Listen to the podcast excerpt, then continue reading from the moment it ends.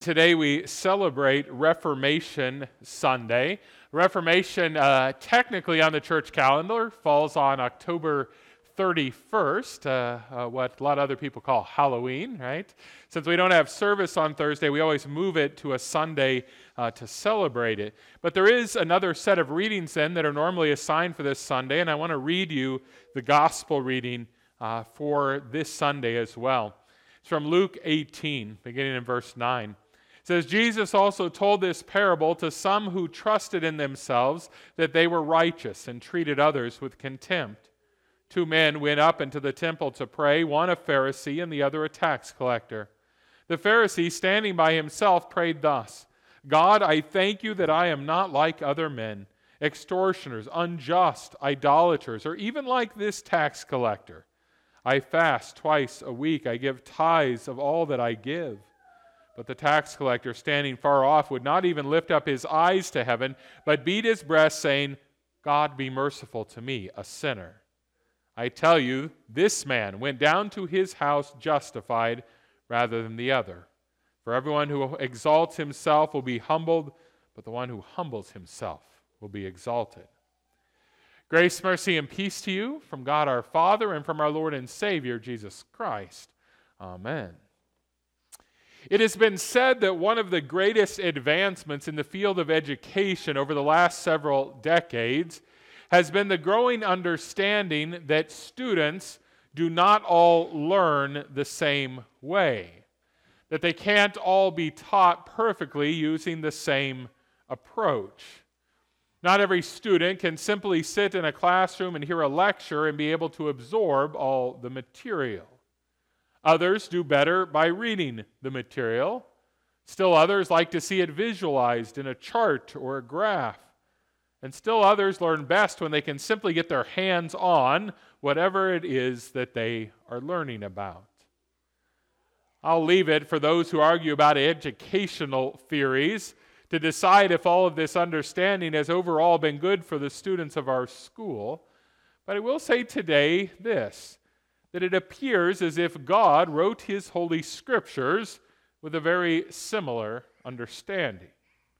What I mean is that in the scriptures, God teaches his truths, but he does not reveal each truth that he reveals only in one way. No, the same truth is often taught in very different ways in very different parts of the scriptures. The truth can just be stated plainly in one part of the scriptures and is explained through a parable in the next. It can be understood through the telling of a historical story, or it could be embedded into a piece of poetry. Yes, God used different writers in different situations with even different styles to craft His word into just what He wanted it to be. And therefore, the scriptures are filled with central truths that are explained in a variety of ways. Today, we celebrate Reformation Sunday. It's a day when we place red upon the altar in a season of green to capture our attention and to help us then place that attention on a time in history when God did a great work of restoring to his people the most comforting word that he speaks to his people the message about Christ and the salvation that he won. You see, about 500 years ago, the church had largely forgotten the message that was at the heart of its confession. It had begun preaching a different message. Instead of focusing largely on what Jesus had done for the salvation of humanity, it was much more focused on what man could do for God. For God was presented as one to be feared one who was full of wrath and ready to pour out that wrath upon sinners. And so the people were taught that the only way to escape that wrath was to do good works. And that teaching had very practical consequences. For it was said in that day if you were really serious about this, really serious about getting right with God, not only would you try to do a few good works, but you would actually leave ordinary life and enter into the monastery or become a nun in order that you could spend all your time doing good works. Yes, if you did that, perhaps then you could do enough to avoid God's wrath. And if you were not able or willing to take such a drastic step as upending your whole life, well, then the church offered another option. They said that you could actually buy your way into heaven. You could purchase what was called an indulgence, which would buy your way out of torment and into heaven with whatever money you had left. God at that time used a young man named Martin Luther to restore to the church its chief teaching. He used this young man named Martin Luther as he studied the Bible and as he wrestled personally with his own status before God to bring back to the church its most precious teaching. That indeed, salvation from God's wrath would never come by doing good works. It would only come because of Jesus' work the work he did at the cross and the tomb. You see, Martin Luther was ever aware that if it was by works that he was never going to be able to stand before God, for he was aware that his works were not pure and holy and perfect as God called for. The only refuge he finally found was in the understanding that he would not stand before God on the basis of what he had done, but that he would stand before God on the basis of what Jesus had done. He learned that his salvation, that that had been accomplished by Jesus. Yes, through that one man's struggle and the meditation that he was given time to place upon the Word of God, God brought forth a reformation in his church. The people of God could once again rest knowing that Jesus had done everything necessary for their salvation that his work had brought all things to completion. Today, we are gathered here to be reminded of that same message of the Reformation, for we wish for the church never, ever, ever to forget it again. Now, if you are the kind of person that likes to learn such truths in a rather straightforward way, you don't have to worry. You'll have your style today. Or if you listen to the reading from St. Paul, he told you the message of the Reformation. He stated plainly, almost in an argumentative and persuasive fashion, all have sinned and fall short of the glory of God and are justified by His grace as a gift through the redemption that is in Christ Jesus, whom God put forward as a propitiation by His blood to be received by faith.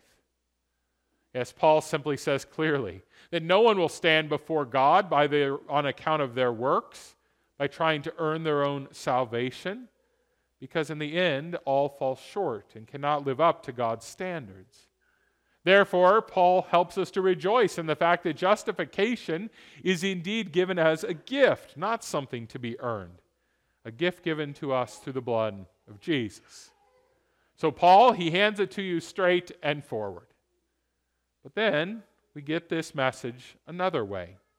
In that reading that I read to you from the Gospel of Luke, yes, if you would rather hear this truth in a story, in a historical account of something that happened, that's exactly what God delivers to you through the Gospel of Luke. There we're told of these two people walking into the temple in Jesus' day a Pharisee and a tax collector.